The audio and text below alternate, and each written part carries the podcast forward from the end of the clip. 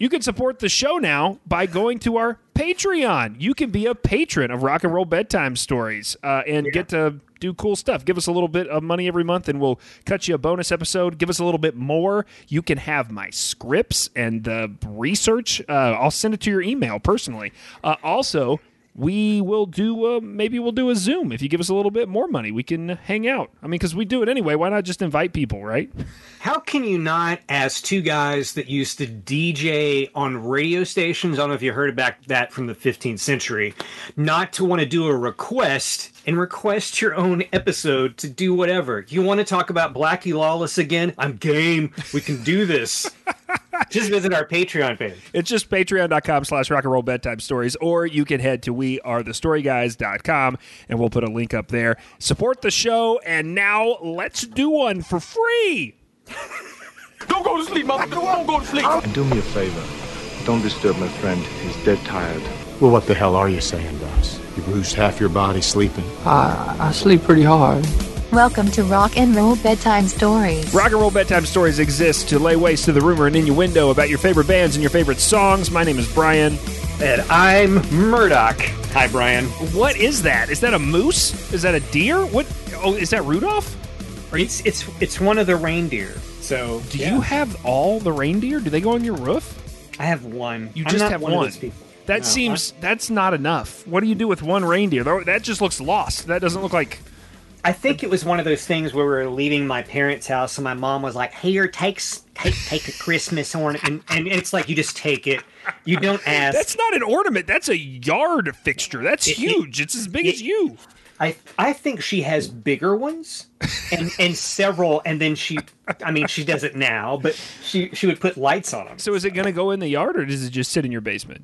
Gonna put anything in our yard, Brian. People walk away with stuff. Here. no, I'm not gonna decorate my friggin' house. You know, this is what Mar- Facebook Marketplace is for, bro. If you need like a, you need a little accent for your guitar collection or whatever. You need a, a new pedal, some strings.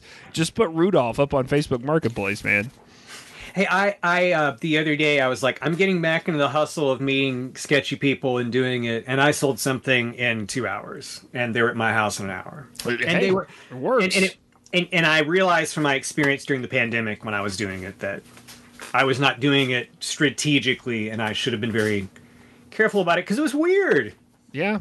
Yeah, you never quite know what's going to be on the other end of that, man. It, it is. It can be all all sorts of things. Uh, so, we recently talked on the show about Rick rolling, and if you remember during that episode, we took this quick detour to to talk about the intense attitude and disrespect that "Never Gonna Give You Up" came under.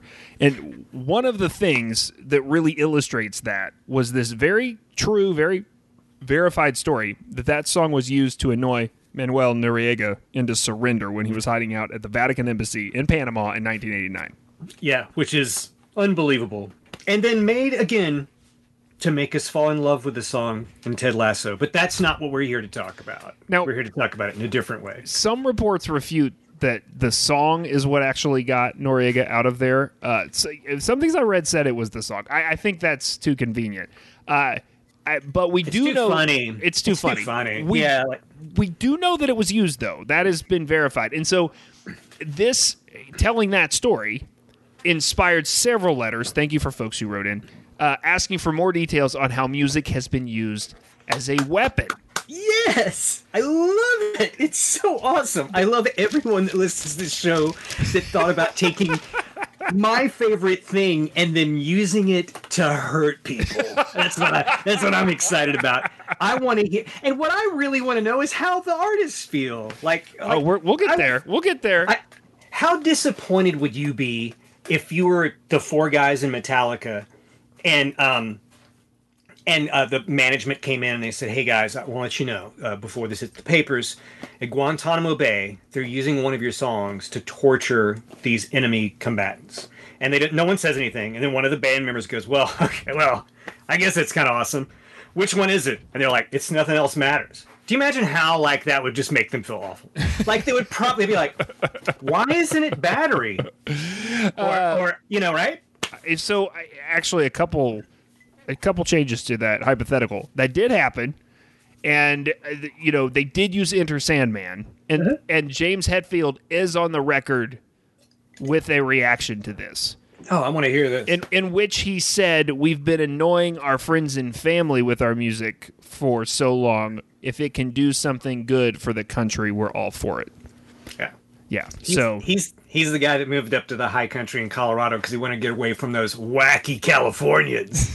but I still I still think I still think they're I still think that they're all right. They're an all right band for sure. Uh, so okay this is what carl writes the show guys i know i've heard rumors about metallica and van halen records being used to torture people during the war on terror but when did this all start happening what's the story with messing with people using heavy metal Oh my gosh.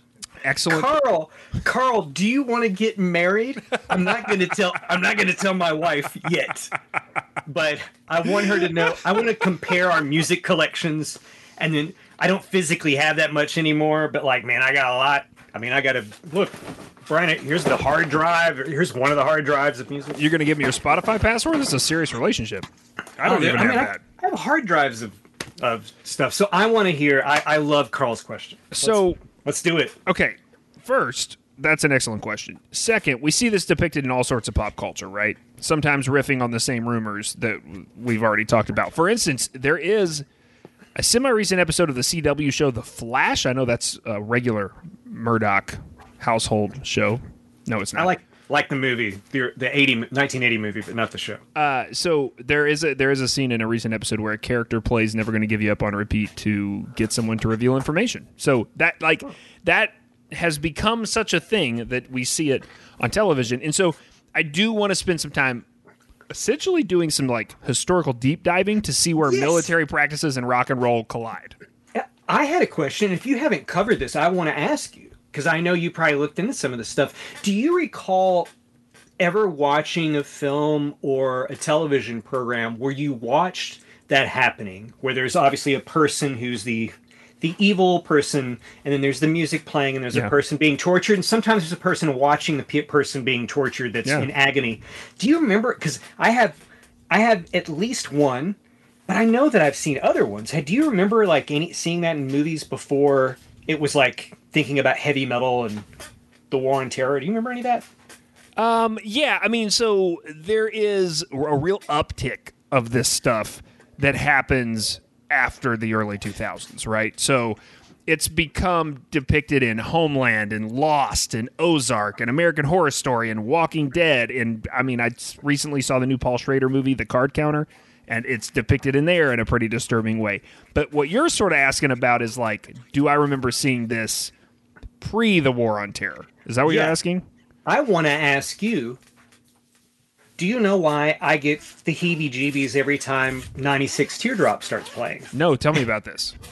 It's because of Stephen King's Cat's Eye. It's the movie that with Drew Barrymore and the cat that gets her breath, but there's that guy who want, he gets everyone to quit smoking. Yeah. And that's how he, he kidnaps their family and puts them in a cage that's electrified. And as soon as the curtain opens, he goes and 96 teardrops. So every time I hear that, I think I was 10, I guess, when that came out. So I think about I think about my parents getting electrocuted to that song. Wow, dude, that's a glimpse inside your brain I didn't need. Holy So- crap! So and when I when I finally I, I saw question mark in the Mysterians when I lived in New York, it was totally awesome. And it kind I don't think it was healing, but it was it was fun. It was fun to see that like okay, this this sound, this ear awful earworm is created by that weird guy that wears that turban who- Yeah. whose name is question mark. Like that's his that's you know, it's just Yeah. totally bizarre. So so for me, I never thought about it again until the War on Terror. I don't think. So that you know, it's it's great that you jumped right here because I do think that a lot of people associate it with the war on terror, but it, it definitely existed before then. And actually, to really get to where the beginning of this uh, is, we got to go back to 1948. So Oh, wow. Yeah, yeah, yeah. So World War II ends, and there's this new outfit that you may have heard of called the United Nations. And they set up a committee with the intent to stop future wars. So I, I got to ask have you ever been on a committee? Not not one as bad as the, out, the outcome that they didn't get. But yeah, I've been on committees. I mean, it's always an interesting experience, right? But usually the stakes aren't quite that high. Like, you know, the prom decorating committee, the Yeah. snacks in the break room committee, the Yeah. end all future wars committee. You know, it's a wow. Can we get one more person to get some spray paint to paint the trash cans in the parking lot? We need Real- somebody to bring bananas on Friday. Can somebody bring bananas on Friday? That trash can thing really is a real example of my life. But go ahead. Uh, I can imagine the, the gung ho guys who get the call to be part of this important new committee at the United Nations, and they feel really special, and then they're like, "Cool, so what do we have to do?" no big deal, man. We just need you to to, to let war never happen again. NBD, NBD. Yeah. If you could get those, uh, go into the future, uh, and we understand there's a movie we read about called Monty Python and the Holy Grail, and we think those people can help us stop wars. So if you could go find those people. Yeah, that's got to be a terrible lot. So 40 so uh, when did the Korean conflict start? Okay, so so that okay, right? They don't do well, but here two two years later. so it's like the Ron Howard thing on Arrested Development. It, it didn't work. It didn't work. Uh, okay, so obviously the task at hand is pretty monumental, but this group does take a stab at it, right? And one of their first moves is they basically establish and protect this idea that there are rights that are universal for all human beings. So, like, this, people assumed everybody thought this, but there wasn't like a body that had said, hey, we should probably just acknowledge that if you're human, certain things shouldn't happen to you by or at least caused by other humans. So the result is the Universal Declaration of Human Rights, UDHR is what I will call it from here on out. Okay. Passed by the General Assembly of the UN on December 10th, 1948. Itself not legally binding, but it does have a bunch of influence. The UDHR becomes the cornerstone of this like sort of still expanding universe of international treaties. And deep at the core of this thing is a list of basic human rights that apply in all situations the right to life, the prohibition of slavery, and the one we came here for the prohibition of torture and cruel, inhuman, and degrading treatment or punishment. I can't believe we're here and we're talking about the United Nations passing this, and at any moment you're going to say the word Pantera, uh. and I can't and I can't wait that these that this is going to collide. This is so great. So this is an explicit statement by the UN, right? Like so before like I said, most countries were sort of like yeah, I mean, yeah, yeah, be nice to people, but like this is an explicit statement where these countries come together and say this is what we agree on. But once a grand statement is made about something like this, the lines are a little more clear and it's harder to live in the shadows. And so for lack of a more precious way to say this, it forces creativity. And you, you sort of have to realize that there are competing impulses here, especially in America. On hmm. one hand, it has become clear how detestable and inhumane and awful things had gotten in Germany, right? The whole world is reckoning with, with what this world war meant. And countries are wanting to make sure that their proverbial houses are in order. But at the same time, the Cold War is starting to heat up, as you've already mentioned, right? And you can make a lot of money. Right. Uh, all puns things. intended. Also, I, I can't believe you just let me say that. The Cold War started to heat up, uh, and the I, I, just- paranoia. I, I let you go right through. Sorry. the That's a pun. I thought it was just a temperature quip. the the a temperature quip. so paranoia is getting to a fever pitch, right? And if World War II had taught us anything, it's that we have to be prepared to defend ourselves. So when the UDHR drops, what essentially happens is that those in military positions of power start looking for loopholes. Because they're hmm. like, okay, cool, we get it. We're supposed to play by rules, but we still have to be able to get the results that we need. So, one side note, not in the notes that I will mention, is that last year my wife and I were talking about something she'd heard on a podcast about uh, using hard drugs, or the CIA using hard drugs and experimenting on people with hard drugs for like mind control this all happens around that same time. We're not going to talk about that today, but that's another offshoot of this like holy crap, we're outside of World War II. Now we're sort of more paranoid than ever, even though we also don't want to be the guys caught doing the bad stuff. So how can we do this in a covert way? Yeah. And it's so weird that you mentioned this too, because this is uh, we're almost Halloween, and and I did engulf myself in probably a a little bit too much for people. Uh, things about 9/11 and, and watching things that that happen and watching footage from the day and everything because I, I used to live there and it was it's just personal and I just wanted to watch it and I wanted to hear those stories and hear how people were impacted now. But and the one I watched was like very, you know, it was heavy and heartfelt and everything, you know. And then my wife watched a different one which covered that, and then I left the room and came back and like there's people in Bush's cabinet talking about just what you're talking about, and I'm sitting there stunned in my bedroom like. They're explaining how they were trying to figure out how to get around the Geneva Convention, Yep. like they're trying to figure Yep. out how to take the anchovies off the pizza. Yep. And I'm like, and, and I'm like, I can't believe you let they let these pricks on TV. Yeah, yeah. A slight uh, detour here to explain how different our lives are. So that's what's happening at your house. In my house, I was down in the basement watching television, paused it, went to do a uh, an errand for my wife, and she texts me and says the kids are in bed, the house is quiet, and I hear people talking and crazy noise, and I walk downstairs. And you left Big Trouble in Little China blaring. Like Kurt Russell's got your back, baby. Don't worry. It's all good. Don't be scared. Don't be scared. Um, okay, so b- back back to this. Back to this thing. Um, these competing impulses. So they're looking for loopholes, and what do they come up with? They come up with this concept of quote unquote no touch torture. No direct physical violence on the part of the torturer, and yet it produces the same kind of destruction of subjectivity of the victim. Now, the cover story when they start to research this is that they are they are researching schizophrenia. And they even get CIA money. So just like the drug stuff that Sidney Gottlieb was doing, they get covert CIA money. But what they basically start figuring out is that they can do this thing that comes to be known as sensory deprivation. They put participants into situations where they couldn't really interact with their environments with touch or sound. And one of the ways they pull this off is by using one constant noise to mask other noises Oh, it's so right? awful. So you can see where this is going. Basically, to nutshell this and speed it up, by the 70s, we start to get regular accounts from prisoners who have survived torture in different parts of the world of this idea of, quote, constant noise masking other noises. But they say specifically what they're hearing is very loud music. But why? Why music? Right? So you and I, like you already said, like you made a joke earlier about this thing I love being used as a weapon. So And, and, and, and it is, I don't mean that in a sarcastic way or a mean no, way. not at all. And even, am I meaning it in a funny way? Kinda.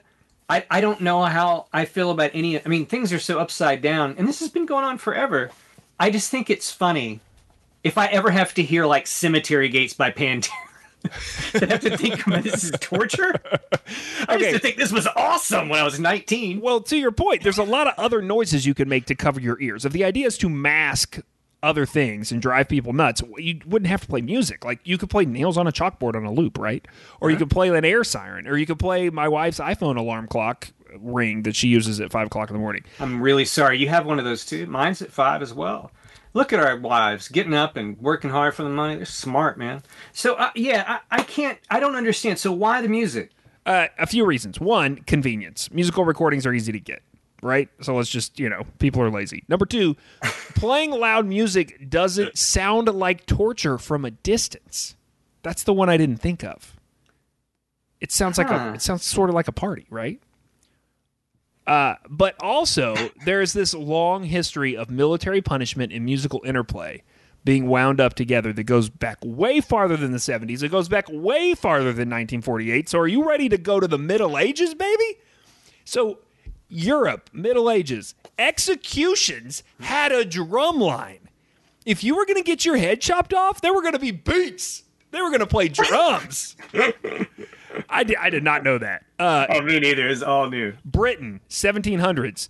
This one's crazy. You get dishonorably discharged from the military. So I don't know what you had to do to do that in the 1700s in Britain. But if you do, there's a drumming out ceremony. Literally what it's called. So they lead you. So this is the best part. So they, they get all the guys that are on the drum line. And they're like, who's the weakest looking guy on this drum line? You. And that would have been me if I'd been in the drum line. They'd be like, here, here's a leash. You're going to take this guy, you're going to take Ed, who we are dishonorably discharging, you're going to put him on this leash. Mm-hmm. And then we're going to march him out of the camp while we all play drums.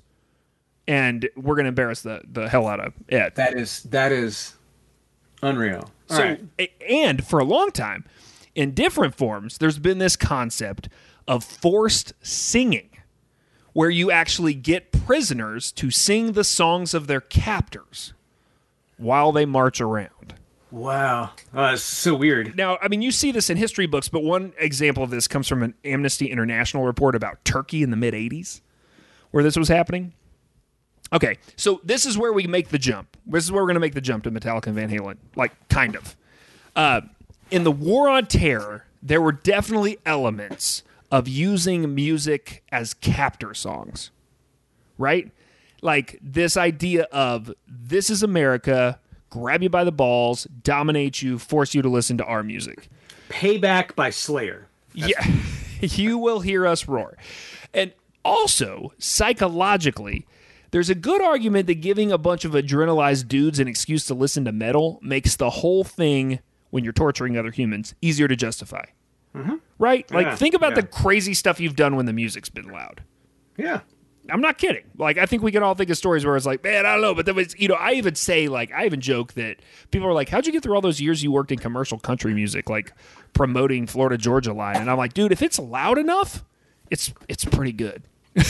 you know, if it's if the speakers are good and the sound system's good, I'll never forget walking through this this honky tonk club that we'd have to spend time in, and they would be blaring those songs, and you'd hear the bass hit, and I'd be like, man, all music at this level sounds delicious. And, and for me, I always felt like I was going to have an allergy attack listening to that music. But I, I but no, really, it's totally true. But a funny story: I saw Danzig, uh, ninety three or whatever. So he was just blowing up. Um, and there's this song he has that's a non LP song he's released that's called "When Death Has No Name," and it has this killer part at the end where it just the whole pl- like the whole place just turns into a big swarm of people, and so everyone's starting to to mosh, and I just run over and there's this huge dude, and I just run over and just shove the sh- crap out of him, and he just stops, and his friends stop, and they all looked at me, and I was like. Crap! And I just ran away. I didn't know what to do because they were so big, and I've I've never just run across and just ran into somebody to shove them. Well- like, it's not even in my thing, but I mean, it was. I was. I would say Danzig. He, Danzig had me right here. Well, you Like you like said you wanted could. you wanted me to say the word Slayer, so I'm going to say the word Slayer. I know You already one- did. One of the things that you and I bonded over early, and is definitely on the Rock and Roll Bedtime Stories bookshelf, is Fargo Rock City by one of my all time favorite. Um, you know, really thought people, but writers, uh, Chuck Klosterman, and there's an essay in that book where he he talks about witnessing two guys punch each other at a Slayer concert like right when Raining Blood starts, and they just like one guy just punches the other guy, and then they like hug and make up, and it's just like because of the music. So I definitely think there's a little bit of that, right? It's like let's adrenalize. Uh, okay, so Hey, by the way, have you ever seen the video where they were raining blood and they're playing it live and they dump the fake blood all over themselves while they're playing it? The telling the the, the irony is not dead. I get it, and it's uh, totally weird. And I've seen it a couple of times, and uh, like I've never seen it in person, but I can see how that would be pretty intense to watch that for some people too. then your arms just out of control, hitting the stranger next to you. I'm gonna punch Larry in the face. Go ahead. I've never seen somebody punch another guy at a, well, I have seen people throw punches at a concert, but not not in the sort of like camaraderie sort of way that is described there. But I did see a guy walk out of a, a mosh pit at an AFI show and just vomit everywhere, and then walk back into the mosh pit, and I was like, eh, okay. I haven't seen get someone go back in. Yeah, no, it was good. He was like, "Yeah," and he's like, "I'm going back." Everyone's like, "All right, I'm not going back." Fantastic. Okay, so now that we have our historical bearings, uh, let's talk about specifics on the Militario stereo.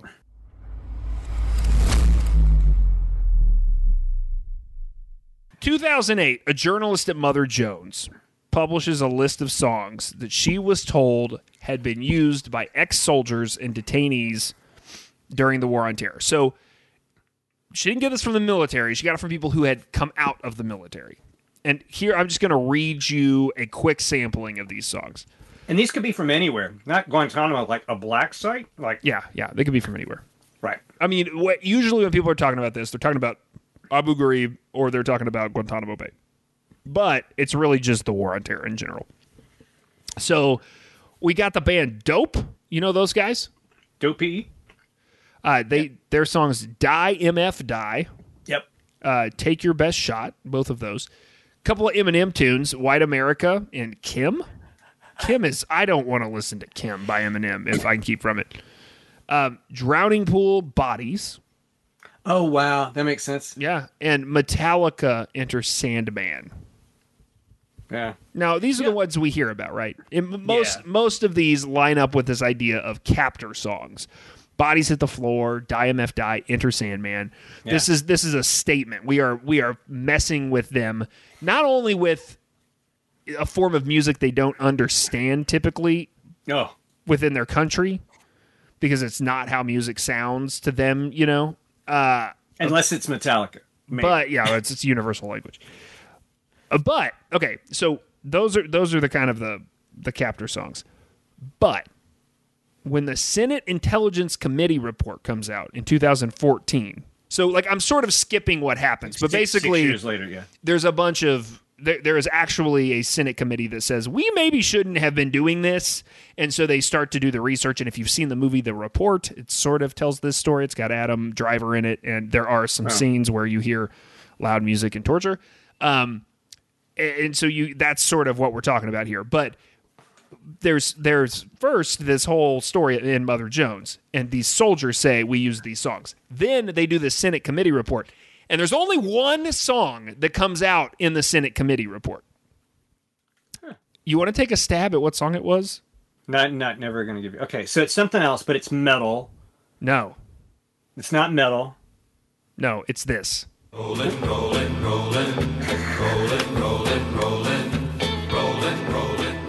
That is the Blues Brothers soundtrack version of Theme oh. from Rawhide. It's the Blues Brothers version. Yes, specifically mentioned in the Senate floor, on the Senate floor, is the fact that they used this song. Do you remember in the movie when they sing this? That's when they're at the honky tonk and the guys they, they hate them and they're throwing beer bottles at them until they until they play Rawhide, Yeah. and then they throw the beer bottles more and cheer.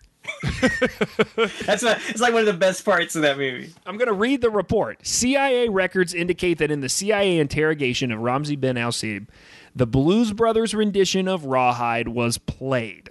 CIA records state that bin al Sahib's reaction to hearing the song was evidence of his conditioning, as bin al Sahib knows, quote, knows when he heard the music, where he is going, and what is going to happen. Mm. So they would basically move him across the prison and play Rolling, that so, and- so they rolling, know that he was about to be tortured more intensely. Rolling, rolling, rolling. That's what he would hear. The two most common genres of music played for detainees are metal and country. Now, Mm-hmm. do you want to take a guess as to why metal and country? They might be the least sophisticated and the word like very Western uh, sounding. Yeah, they're, they're, the most distinctly American. Uh, you know, Hmm, yeah. if you're in Stockholm, Country music for or if, sure. yeah, if you're in Tel Aviv, you're going to hear Rihanna and Drake. Like that's going to happen, right? Like you're going to go to a Right. club in Israel and they're going to play Umbrella. Like that's, you know, that's that's still party good time music. Metal and country, they don't have that sort of worldwide proliferation. And so it makes it a foreign sound to the detainees. But I also think there is a little bit more of this arrogance that permeates both of those genres, country and metal, in which they make it easier and better to be these sort of captor songs that we're talking about. Yeah, and met- metal songs have lo- all those kind of scary themes, and, and, and any of those kind of things that you want to do. Country songs just sound like they would be awful to hear, as I knew that Regardless, yeah. waterboarded. You know, that's all. So, but but the the idea that they're foreign, which I touched on a minute earlier, uh, is important. Uh, Daniel Levitin, uh, psychology professor at McGill, he wrote this book called "This Is Your Brain on Music." He, McGill. he told New York Magazine in 2009, quote, Our brains automatically process music and try to figure out what comes next. So any Western music would have done the trick. There are tonal structures that the detainees' brains can't figure out. Hmm. They keep trying, they keep failing. Just like if I made you listen to Chinese opera, it might sort of drive you crazy because you don't understand where it's headed. Your brain can't find the pattern.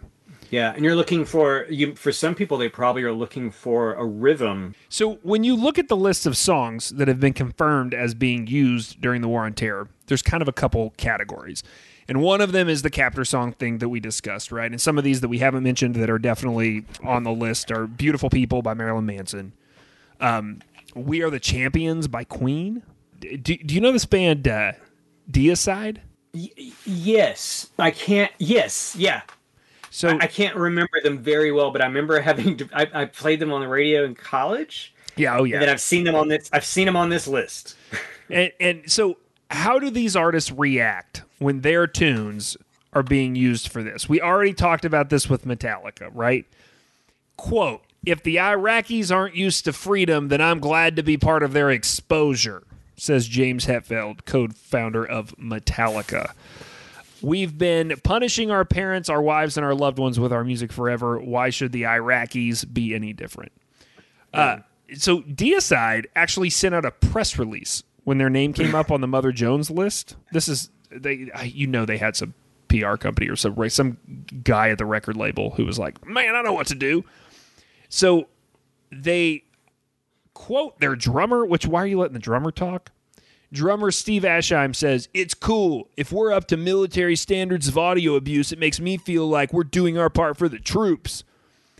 Fine. That's a boneheaded thing to say, but whatever. But then he says, My dad was a Marine, as were my uncle and my grandfather. I didn't follow in their footsteps since I was so busy with the band, but I'm glad I was eventually able to contribute somehow.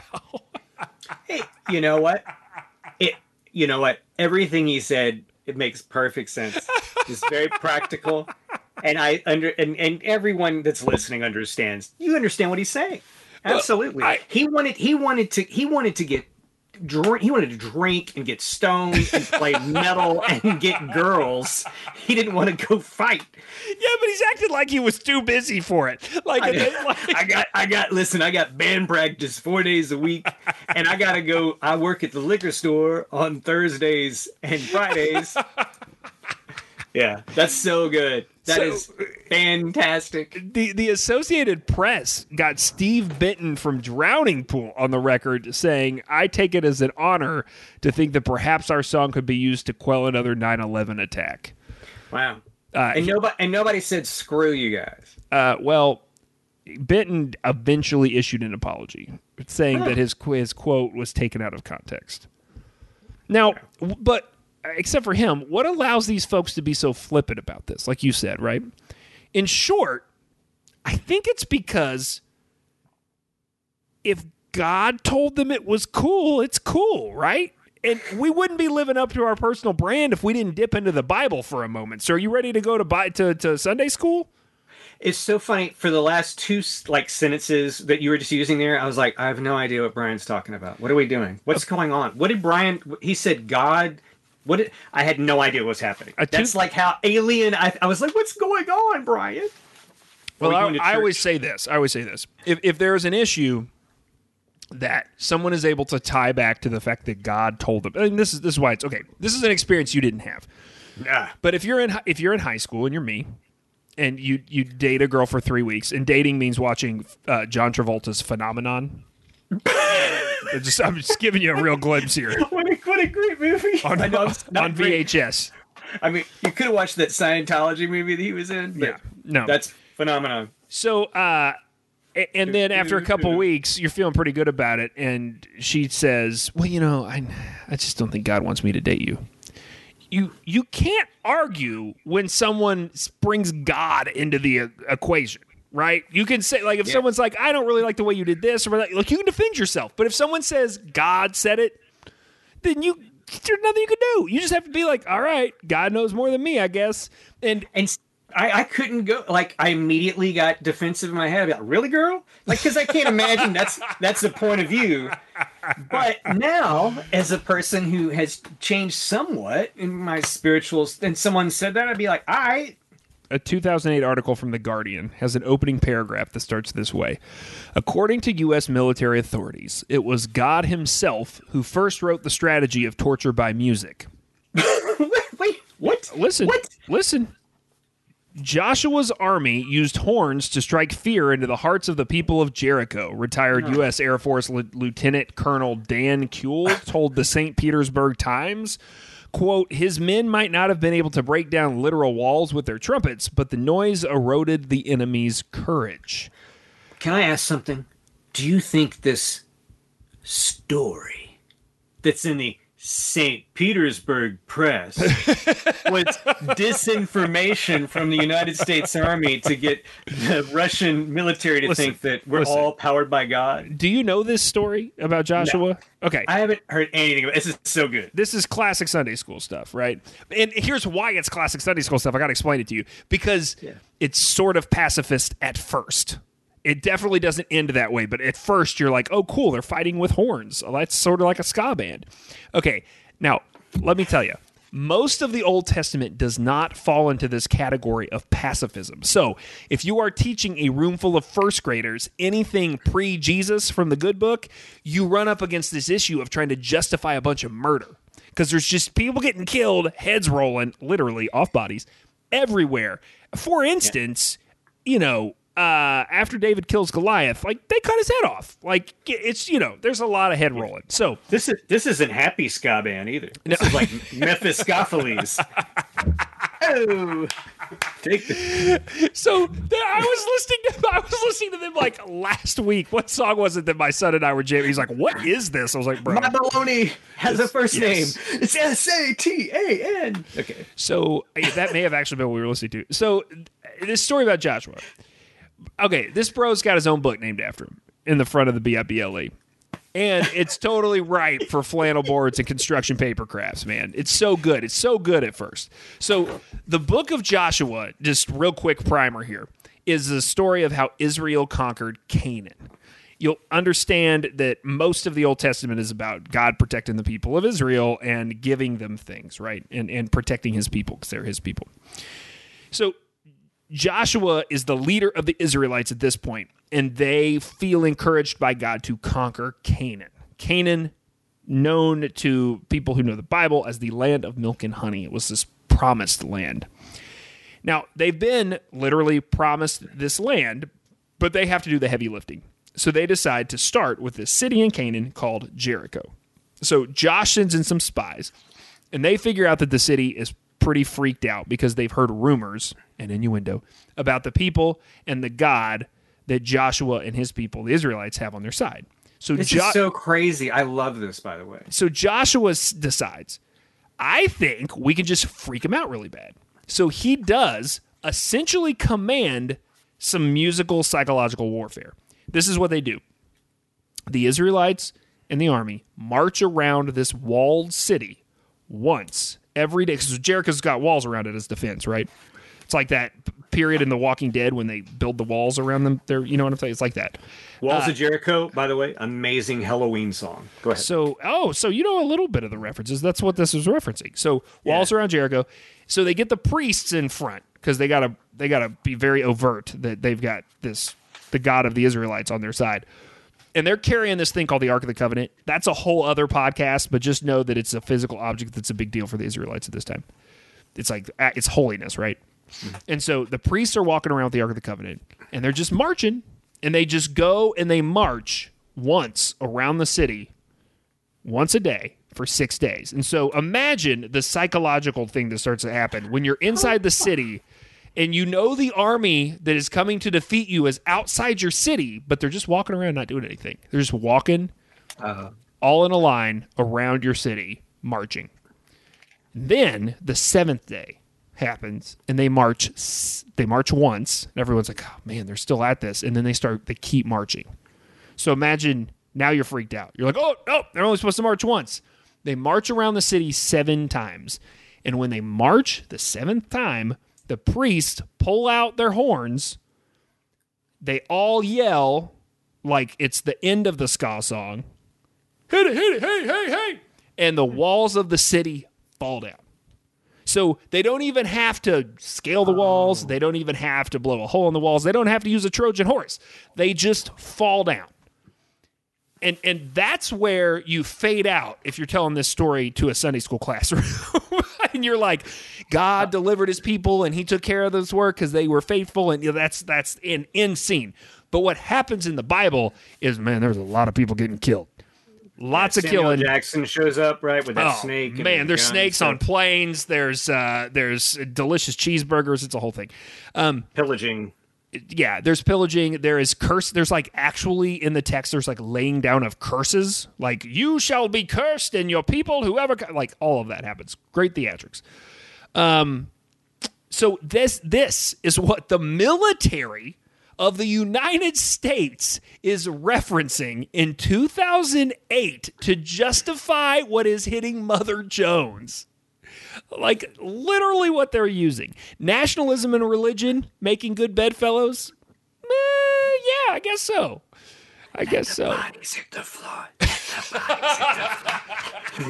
Like, I mean, Okay. oh my gosh. But but beyond this macho move of metal, right? So we can put that to bed. We get it, right? So there's nationalism, there's religion, there's testosterone, there's this idea of dominance. We, okay, okay, we got it. We're gonna play Metallica. But what about the songs used in these environments that are just meant to annoy the crap out of people? Now we Yes, this that, is what I wanted. Yay! This is the part I was so excited about. that was the inspiration for this episode, right? I mean, Never Gonna Give You Up wasn't used to, you know, during the War on Terror, really. It was used to annoy Noriega. So a few years later, so Noriega happens in the late 80s. A few years later, they do this same thing with the Branch Davidians. Did you know Oh, this? they they did. Yeah, they played music. I Dude. remember. Yeah, because I watched a couple documentaries about it. I forgot the tunes though. During the Waco siege in Texas, the repertoire then included an Andy Williams album, which, by the way, shouts to Andy Williams, my uncle Julian, huge Andy Williams fan. And that's why I know who Andy Williams is. I wonder wonder how Andy Williams felt when his music was being used after they burned people alive. Go ahead. Also, these boots are made for walking by Nancy Sinatra. And I can't believe we get to mention this guy on the show again. I'm so excited about this. This and you got to understand from a technical, I'm just going to pull the curtain back. From a technical aspect, it means that when I go to tag this episode with this guy's name, it's already going to be preloaded because I've tagged another episode with his name. Mitch Allen or Mitch Miller uh, the sing along with Mitch Miller guy from 1961, like the first use of karaoke on television. Yes. We- they played him doing Christmas carols. Oh, how odd! That is crazy. Uh, so now, Oh, that- how could- I, I have to ask you something. yeah, If we haven't, are we going to leave Waco? Because I have a Waco question. uh, we're about to leave Waco, so go for it. Okay, before we leave Waco, do you remember Waco? And if you do, Yeah. do you remember what your family and people around you and people in the church community thought about Yeah. the fact that the Attorney General and the the United States federal government went in and these people had a cache of weapons and, and burned them all uh, in there that, that didn't leave. Yeah, yeah, that's a really good question. Um, Do you remember that? I remember do. Janet Reno was on SNL, and I was and now like thinking back, like what the hell is up with that? Yeah. So the in general, these sorts of things. I mean, we oh, I've already sort of answered the question by pointing out that in 2008 the U.S. military was quoting the Book of Joshua to justify musical torture. I mean, it was just sort. I mean, that's sort of the answer, right? It's like if the government's doing it, the government's there because God put them there, and I'm sure it's fine. And these guys were probably doing some wacky stuff. I was more curious in a very crazy, curious way to hear if there was an opposite thing at all. Like you had an opposite opinion or people in your community. Well, I was pretty young because wait, that's what 92. that's not yeah, uh, not yeah, 91, 92. It's yeah, I mean, so I'm, Clinton. I'm eight or nine. So like, I, you know, that's I, I, we're not really having in depth conversations. I just sort of remember hearing about it. And the other thing about the thing you're missing here when you're asking that question is that David Koresh was a false prophet, right? Oh yeah, yeah. That's, So in that's fair. in, Okay, in that it. case, then it's like, well, the the government are the good guys because they're getting rid of the false prophets. yeah, it's kind of like that guy, the African American guy who was on flight eight two eight on Manifest. Total false prophet. Set up that church. Said he was miracle. Um, Not that I'm watching a soap opera at night, my with my 11 year old kid. I was about to say, are you done yet? But let me know I'm getting close to being done with the damn plane that came back and mm. they were gone for five years and all that stuff. But go ahead. So are we leaving Texas? By the way, I want to okay. say it has some nice places, but we, if we're leaving Waco, I'm pretty all right with it. Now, the results wanted in Waco and wanted with Noriega were different than the results we've been talking about with the war on terror, right? They were just trying to get people to leave somewhere. So it, it, it's not the same, right? They're not Yeah. just trying to literally drive somebody crazy. They're they're trying to annoy them out. Now, when applied directly to torture, there is a term for the like more lighthearted tunes being used for for this sort of deviousness, and that is they start to call it then futility music. What a what a vague nothingness. Supposedly, the use of this music is designed to convince the prisoner of the futility of maintaining his position. Do you know the most famous piece of futility music used? You want to take any guesses? You, I mean, this is like the really famous one that you hear about the most. Oh geez, shoot me. Directly put the war on terror in my face. Blow up my house. I give up. What do you want to know? I mean, What do you want to know? What do you want to know? this is widely documented that they used uh, Barney, "I Love You." What an awful thing. It it gives I- me the heebie-jeebies. Like just I hearing about it gives me the heebie-jeebies. I I, I don't even know. It it feels really weird. Others on the futility music list: "Saturday Night Fever" by the Bee Gees, Yeah. I was gonna say, where's the disco? the Meow Mix jingle. At Meow least meow meow meow meow meow meow meow meow meow meow meow meow meow. used in combination at least once with an overdub of babies crying. Wow, that is just Wow. ugh. That's awful. And That's here- my least favorite noise in the world. Now, here's the one that I find a little offensive to my personal tastes, which is Babylon by David Gray.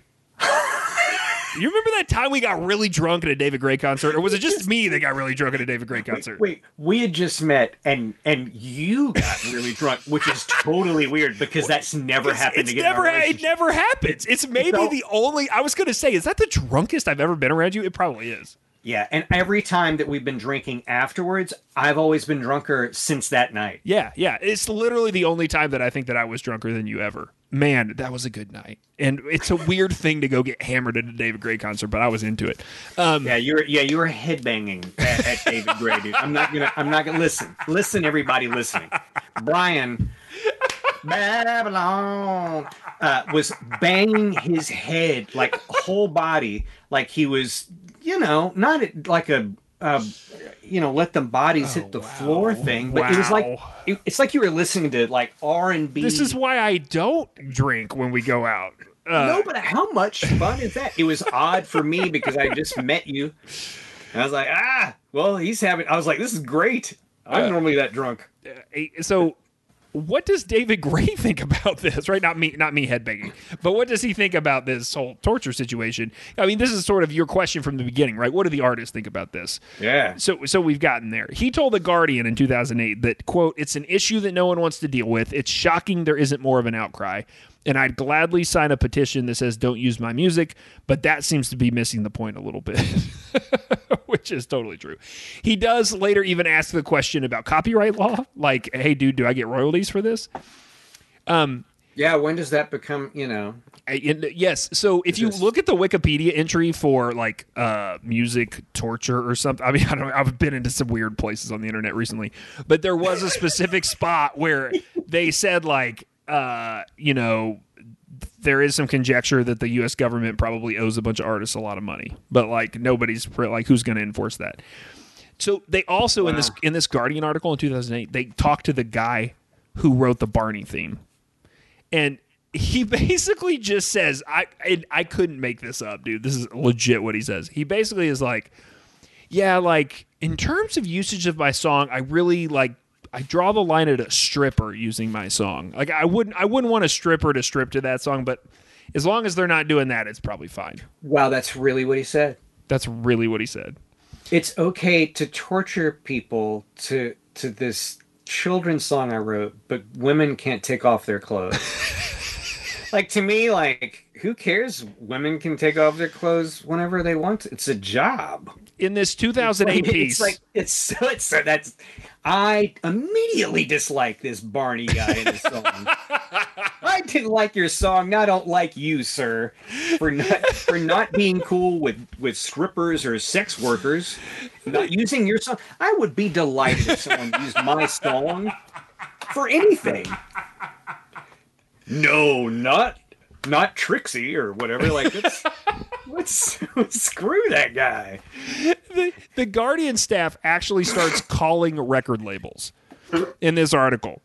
There is quote this is from that article. There is clear reluctance within the record industry to discuss the use of music as torture. The Guardian attempted to contact artists whose songs have reportedly been used by the US military, a diverse group that includes Metallica, ACDC, Drowning Pool, Deicide, Eminem, and Bruce Springsteen. And in most cases, inquiries were met with a polite but firm no comment from management and PR representatives, or our calls were simply not returned. End quote. Yeah, yeah. You got money on the line, and you don't want to discuss that. So bad PR everywhere. what what what are you going to do about this then? So on the December 9th, 2008, the Associated Press reports that various musicians were coordinating their objections through an initiative they'd set up called Zero dB, like decibels. Hmm. And this all gets set up by this legal charity, Reprieve, which represents 30 prisoners in, Gu- in Guantanamo. Now, Reprieve still exists.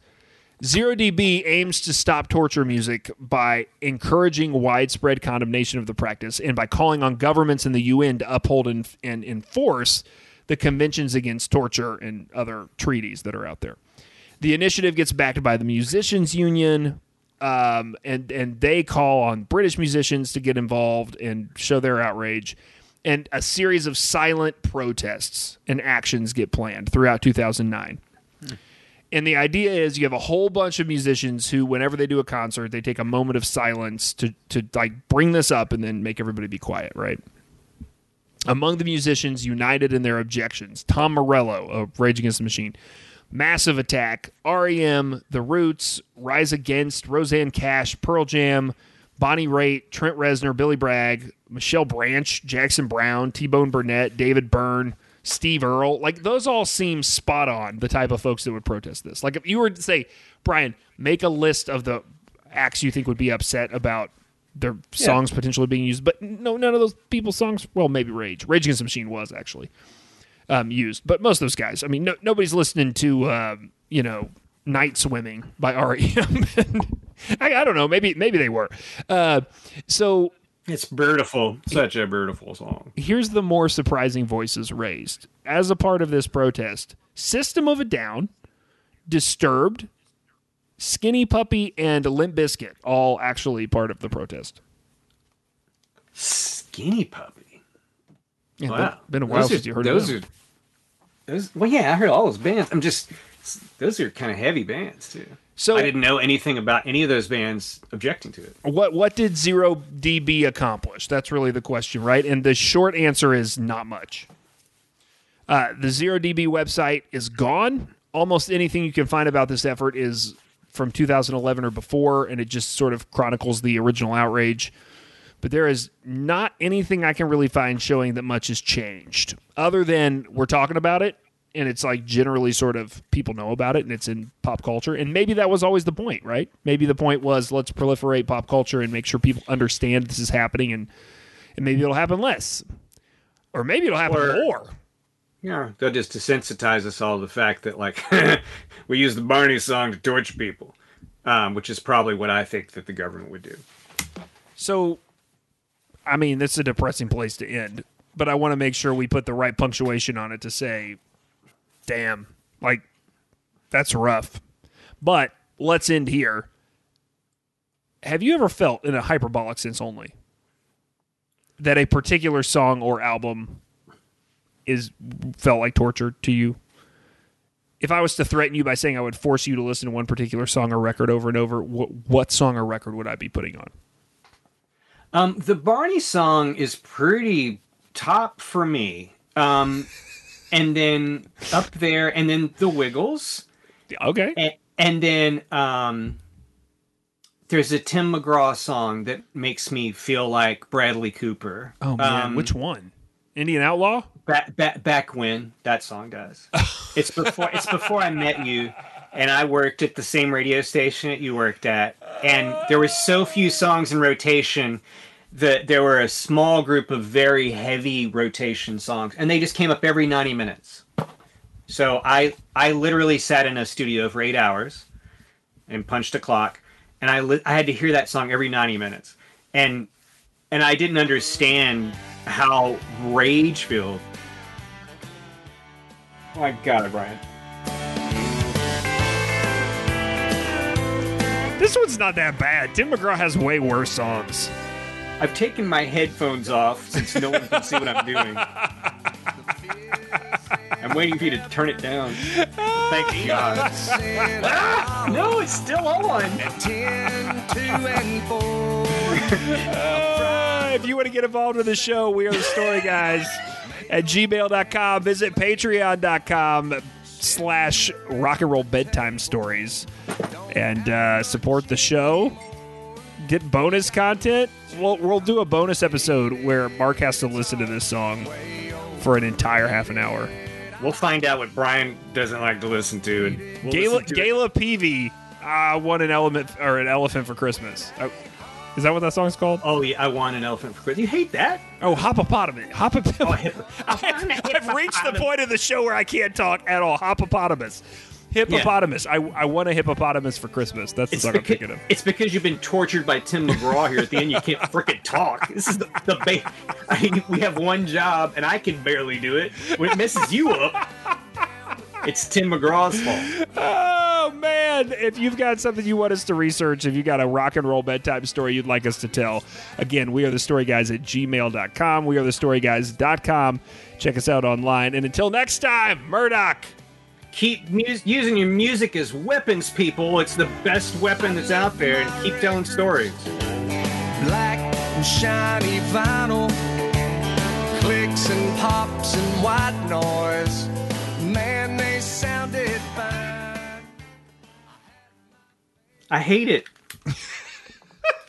I hate that fucking song, Brian.